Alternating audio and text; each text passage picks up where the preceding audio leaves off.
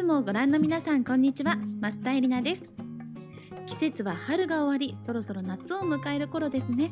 皆さん夏支度はもう済んでいますか？ちょっと我が家はですね、まあ、夏に向けてのね準備とかもいろいろしているんですけれどもあのまた我が家の近況を話してもいいですか？娘が風呂に入らない続編です。3人兄弟の末っ子の2歳の娘があの以前ちょっとお風呂を拒否したというのをあのこのコラムでもお話をしたんですけれどあの時はお気に入りのパウパトロールのお洋服をどうしても脱ぎたくなくってお風呂に入らないという時期だったんですね。で無事お風呂もまた大好きになって入るようになってきてまたこの時期がやってきましたね。今度は多分イヤイヤ期なのかな。もうお風呂に入る前は戦場です。お風呂行こう。いやだお風呂入りたくないみたいな感じでもう毎日なんとかなんとか説得してもう泣く娘をギリギリなんとかお風呂に連れて行ってシャワー浴びさせてるような日々なんですけれど先日育児本を読んでいたらお風呂には無理やり入れさせてはいけませんとお風呂入らなきゃダメだよとか汚いよというネガティブな言葉をかけてもいけませんじゃあどうしたらいいんだろうお風呂一緒に入ってくれないとママ寂しいなってママ寂しいから一緒に入ってほしいなってお願いするといいよこれだと思って。もうその日の夜「ねえねえママ一人でお風呂入るの寂しいから一緒に入ってくれる?」嫌だ。もう1秒で玉砕しました。もうどうしたらいいんだろうと思ってね3人兄弟のちょっと先輩のお母さんに聞いたら「そんなんで入るわけないじゃん」お風呂の中に今にも溶けそうなアイス置いときなって お風呂でアイス食べようって言ってごらんと言われて。お風呂の中にこうチューチューって言うんですか？チューペットみたいなやつ。入れて。お風呂でアイス食べようって言ったらもう3秒で服脱ぎました。てててててってお風呂に入っていきました。正解はお風呂でアイス食べようだったんだなと思ってなんかこうなかなかね育児書とかにはそんなこと書きにくいというかお風呂場でアイスを食べさせましょうなんていう解決法を書いたらきっと叩かれてしまうんだと思うんですけどあなんかそんな育児書とかあってもいいんじゃないかなっていう。本当に辛い日はこうやって乗り切っちゃいみたいな。なんかスイミングの日はお風呂入んなくても OK とか。もうご飯作ったのに食べてくれなかったらバナナ食べさせときゃ OK とか。なんかそんなこともなんか発信していってもちょっと一部叩かれてしまいそうな感じもあるんですけどなんかそんな感じもいいのかなとなんとなく思いましたなんか今まですごくこうきっちりとなんとか子供にこうなんだ論理的に物事を伝えてで物事解決していきたいなとかって思ってすごい頑張っていた節があったんですけどあお風呂でアイスでこんなにハッピーにお風呂入ってくれて私も楽なんだったらなんかそういう子育てもいいなっていう風にすごく感じました。いや全然関係ない話になっちゃったんですけど。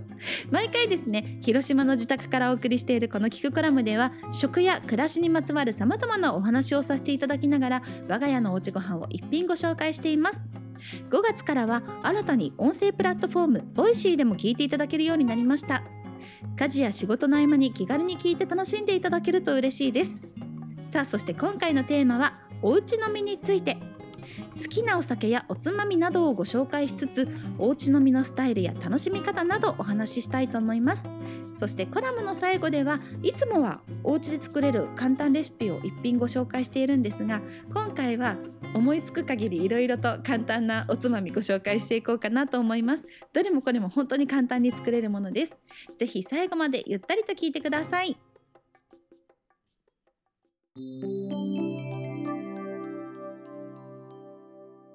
さて皆さん普段お家飲みはしますか？まあ、最近はねなかなか外でお酒を飲む機会というのが減ってしまった方も多いと思うのでお家飲みを楽しまれている方も多いんじゃないかなと思うんですが私はお家飲みはしませんあのですねまあ、子供が寝た後に夫とゆっくりと晩酌をしているお友達の話を聞いたりとかあと旦那さんがお仕事終わってであの、ね、お酒を飲んでいるところにささっとこうおつまみを作って出しているご夫婦の話とか聞くとなんかすごくそういうのに憧れるんですけれど実は我が家は本当に夫婦揃ってお酒がめちゃくちゃ弱いんですね。大好きなんです。美味しいし味も大好きなんですけど本当に2人で缶ビール1本は飲みきれないぐらいちょっとしかお酒が飲めない夫婦で。なのであの本当にお家でお酒を飲むっていうことはなかなかないんですね。ただなんかシーズンオフとかでたまにあ今日はなんか飲みたい気分だねっていう時には、ね、たまにやったりもするんですけれども、まあ、そんな私がお家飲みを語るななんていうね 感じもするかもしれないんですけど実は私のお友達がお家飲みが大好きなお友達がいてで、あのー、その子がよく我が家に遊びに来てあのもうビールも持ってきて勝手にうちの冷蔵庫も開けてそこに自分の ビールを冷やしてでもねあの飲みたくなったら勝手に冷蔵庫開けて飲んでそして冷蔵庫にある食材を見て勝手におつまみを作っていくというねお友達がいるのでこうおうち飲みというのをこう間近ではいつも見ているわけでなので、まあ、その子に教えてもらった美味しいおつまみなどもちょっとご紹介できたらなというふうに思っています。すいませんマナーモードにするの忘れていました申し訳ないです。まあ、ちなみに我が家はやっぱりお酒の味は好きなのであのノンアルコールのカクテルとかはねよくあのいろいろと揃えていましてあのノンアルコールの梅酒とかも大好きなんですけどノンアルコールのスパークリングワインですごく好きなものがあってデュク・ドゥ・モンターニュというものなんですけれどこれが本当にもうかなり本格的でお酒の味にそっくりなんだけどノンアルコールということであの授乳中とかもあのお友達とかでも妊娠中の子とかに出したりとかするとすごく喜ばれますしもしあのお酒は好きなんだけど酔っちゃうとか今は飲めないっていう環境の方がいたらそのデュク・デュ・モンターニュというお酒ちょっとチェックしてみていただけたらなと思います。あとですね私お酒ほとんど飲めなくってもともと弱かったんですけれどこれだけはすごい飲めるというお酒がありましてそれがカリモーチョというスペインとかの方のお酒だと思うんですけどご存知ですか？赤ワインとコーラを半分半分で割って飲むんですね。これがですねすごくおすすめであのもちろんこのコーラが半分入ってる分あの赤ワインも薄まりますしあの飲みやすくって味もすっごく美味しいんです。なぜか私これだけは本当に10杯ぐらい 飲めるっていうお酒なんですけどで実は今回あのカープのマツダスタジアムで毎年あの選手のプロデュースメニューっていうのがあるんですけれど堂林のおすすめプロデュースメニューということでこのカリモーチョがマツダスタジアムで出ることになったのでもしよかったらあのマツダスタジアムに行くという方はカリモーチョ飲んでみていただけたらなと思います。というわけでどんどんおつまみをご紹介していこうかなというふうに思っていますまずですねおすすめのものなんですけれども、まあ、本当にこれも簡単であの美味しいねパリッとした海苔がありますね。でそこにあとはネギトロを買ってきてねネギトロにごまをたくさん混ぜておいてお皿にこうやって乗せておいてもう海苔にその場でネギトロを巻いてで醤油をつけて食べる。あとは納豆もこう混ぜておいてそこにもちっちゃく切ったたくあんを入れておいてでごまを入れといてそれも同じところに並べてこう海苔でパリッとこう巻いて食べるっていうのもすごくおすすめです。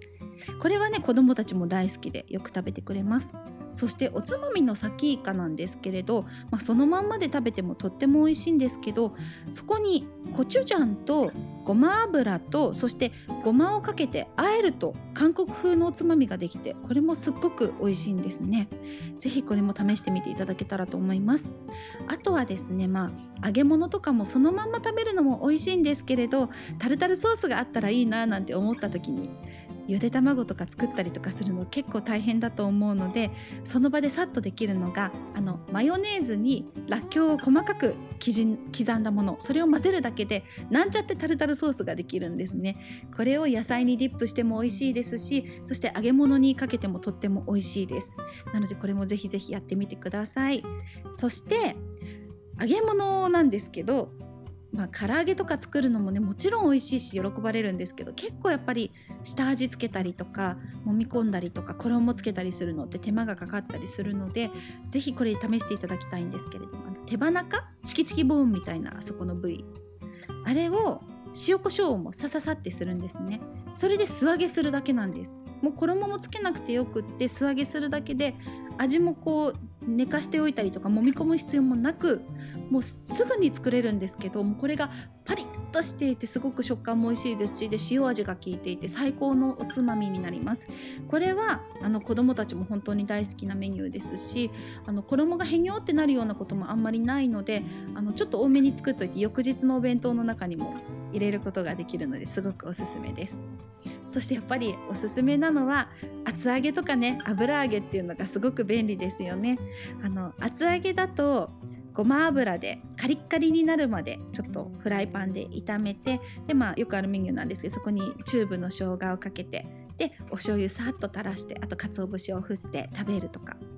あと薄い方のお揚げっていうんですか？それであのトースターとかでも焼いちゃえばフライパンも使わなくていいのでお揚げをトースターで焼いてでそこにネギとポン酢をパパパッとかけて食べるのもいいしあと我が家はお揚げにマヨネーズをブシューッとかけてそこにキムチをドサッと乗っけてその上にチーズを乗っけて溶けるチーズみたいなものですね。でそれでトースターで15分ぐらい焼く。でその時に隣にあのマヨネーズとあのチーズだけのお揚げも作ってあげるともうそれで子どもたちはなんかピザだと言って喜んで食べてくれるので、まあ、そこにコーンとかね枝豆とか乗せるともっと喜ぶんですけれどそうやって大人のおつまみとちょっと子どものおかずも一緒にできるかなと思います。で締めといったらラーメンかなと思うんですけどラーメンはちょっと頑張っちゃおうかなと思いだしも自分で作りますこれねスープも私が作ったんだって言うとめっちゃかっこいいんですよね。なのでおすすめなんですがただちょっと本当に申し訳ないのがこれはちょっと広島県民向けのラーメン。なかなか東京にいる方とか他の地域にいらっしゃる方って手に入らないかもしれないものを使うのでちょっとまたそれに代用品が見つかったらご紹介しようと思うんですが、まあ、ちょっとご紹介させていただこうと思います。これはちょっと材料からご説明しますね。まずは水が 500ml そしてウェイパー。私のレシピによく出てくるウェイパー。大さじ1そして醤油でもいいんですけれどもしあれば白だしかき醤油というこれ広島のものなんですけれどかき醤油が美味しいんですよ。これを大さじ2分の1でまあ大さじ2分の1ぐらいのことの話なのでまあただの醤油でも全然問題ないです。そしてあとはガーリックパウダー、まあ、なければニンニクチューブでもいいんですけどガーリックパウダーの場合、まあ、5から10振りぐらいの量が必要ですね。この全てを鍋にかけてグツグツと煮ます。そしてそこに広島でしかなかなか手に入らないんですが小うねっていう焼肉の部位があるんですね。広島だと本当にスーパーとかでも買えるんですけどその小うねという部位のお肉を一緒に煮るとそのウェイパーのうまみとそして小うねの出汁が溶け出しても最高のラーメンのスープができるんです。でそこにもうあとは本当にパッと茹でるだけで済むラーメンの麺を入れたら完成。これをあの土鍋とか一人用の鍋とかで作ってさっと出すとすっごく喜ばれます。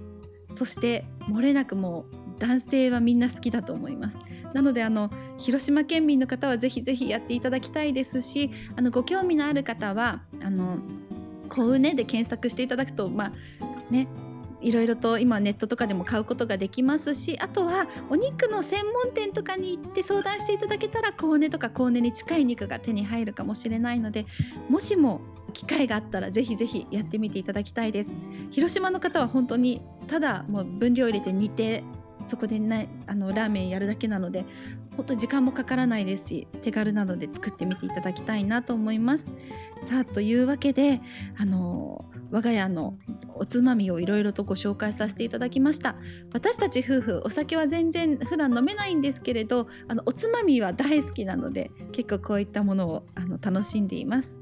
皆さんもぜひ自分流のおうち飲みの楽しみ方などありましたらぜひぜひ教えてください。そしてあの今ご紹介したものも作ってみていただけたらと思います。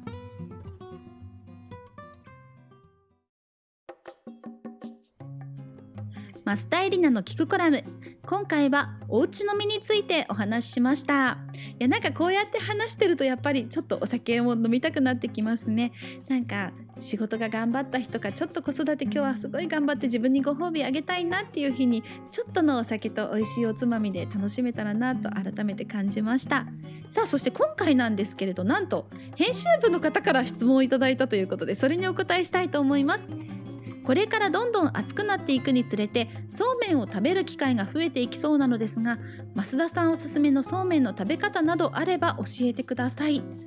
ということで、まあ、我が家はですねそうめんもうどんもラーメンも焼きそばも具なしが一番本当は好きなんですけど 酢ラーメン酢うどん酢焼きそば 酢そうめん。これがね一番シンプルで好きなんですけど、まあ、そこに大葉とかあとまあ梅干しとかみょうがとかネギとかねごまとかで薬味を添えて食べるのが一番好きなんですがあとはこれは友達に教えてもらってからあのすごくハマっているのがそうめんで油そばを作るっていうのがあのあってでちょっとできれば太めのそうめんの方が美味しいかなとは思うんですけどでももうイボの糸みたいな細いものでもいいんですがあの本当の作り方でいくとあの甘辛のひき肉を炒めてであの麺の方にはえー、っとですねなんだっけめんつゆとあとはオイスターソース。それがちょっと甘みが出るんですね。であとはお酢とで豆板醤をこう麺の方に混ぜてしまうんですね。あとごま油か。でそこにひき肉を乗っけてでネギをどっさりかけて卵黄をかけて食べるっていうのがあの本場らしくってそれがすっごく美味しいんですけど手間がかかるので最近は我が家はあのね、そぼろご飯を作ったりとかしてそぼろが余った時にあのそうめんにあのあれですね食べるラー油を混ぜてなんかやっぱり麺自体に油気があってこう味がついててすごく美味しいんですよ。なのであの麺の方に食べるラー油をこう混ぜてでその上にそぼろをかけて食べるとなんちゃって油そばででもすごく食が進んでとっても美味しいです。ぜひぜひやってみてください。ちなみになんですが余ったそうめんの活用法ということで余ったそうめんのこうフライパンで広げて焼いてピザの生地みたいにして上に具を乗っけてチーズを乗っけて食べるといいよというのを言われてやってみたんですがなんかぐにゃぐにゃするんですよね。カリッとなるらしいんですけど誰かちょっとやってみて教えてくださいっていう。何の情報でもなく逆にアドバイスくださいという話なんですがどうやらそうめんはピザになるらしい。でも我が家ではまだピザにはなっていないという。現段階の報告でした。また上手にできたら報告します。なんか片栗粉とか混ぜたらいいのかな。どうやるんでしょうか。さあというわけで感想やリクエストはアイスムのページからお送りいただけます。リクエストや質問にもなるべくお答えしたいと思いますので皆さんぜひ気軽に送ってみてくださると嬉しいです。お待ちしております。それではまた次回お会いしましょう。マスタイリナでした。